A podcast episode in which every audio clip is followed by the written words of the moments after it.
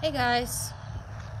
So as I um, opened up my Facebook this morning, I saw a couple of things that I'm just tired of seeing.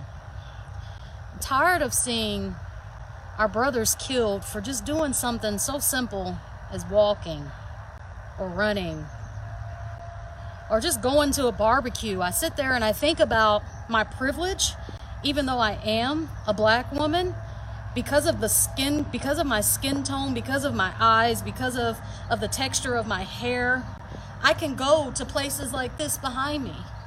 I can sit under a gazebo and look at the water. I can sit under a gazebo and just sit there and appreciate god's creation without having any fear without having any fear that i'm in danger or or that i I don't belong out here or that someone's going to call the police because I'm sitting here enjoying myself. And so I want to encourage all of my friends, all of those who are watching who are not African American, to start to look at your privilege.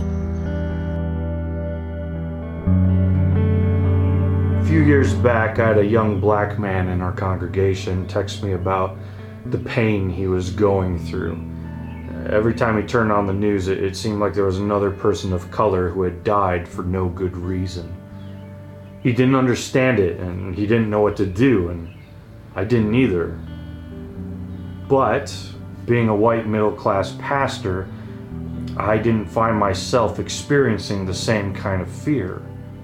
And it was his fear that, that caught me off guard because well, I had been following the news and speaking up about racism in, in the church, I had viewed the stories that were happening around the nation as well, stories, uh, uh, things that were happening out there somewhere.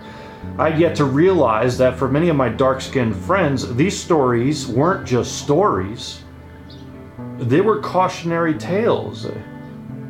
They were stacks of evidence of what might happen to them uh, beyond what they had already experienced. So as I texted with my friend that night, I, I realized that what might just be a horrible story to me, it, it was a part of a wider narrative that my friend had had surely already experienced in some way and had now internalized on a deeper level. Within time, I started to notice racism in my own thinking. For example, uh, you know that feeling in your gut that you get when you speed by a cop. I got that one night when I sped by a cop in the neighborhood that I was in. But then I suddenly realized what neighborhood I was in and felt like my whiteness would protect me from getting pulled over. When you stop and take every thought captive like that, trust me, the Holy Spirit will convict you. When I can see that racism in myself, I can more clearly see it in the racism of others. And the world needs us uh, more than ever before to see it in ourselves so that we can put a complete end to it and see people of all races as Jesus saw them. Uh, for Jesus extended salvation not just to the people of his own race and nation, but to every single person and race on the face of the earth. Uh, the book of Revelation takes great pride and joy in the fact that people of every race will be found in heaven. In fact, that's what Pentecost Sunday uh, today is all about.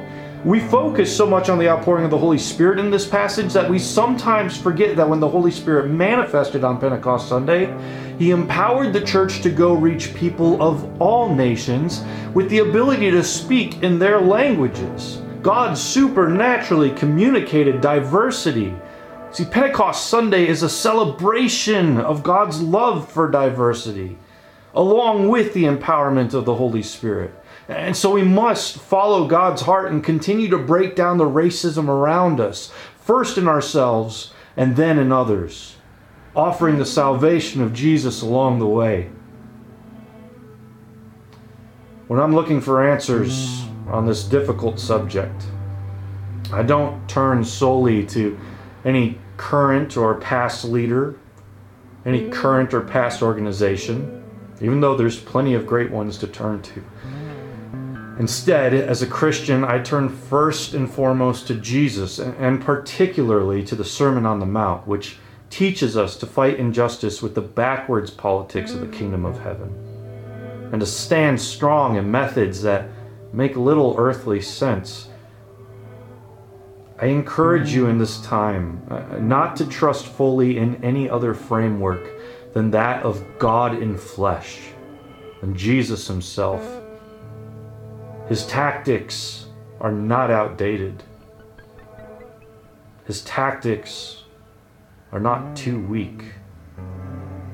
He is the way, the truth, and the life. And may His way be used to convict both ourselves and others.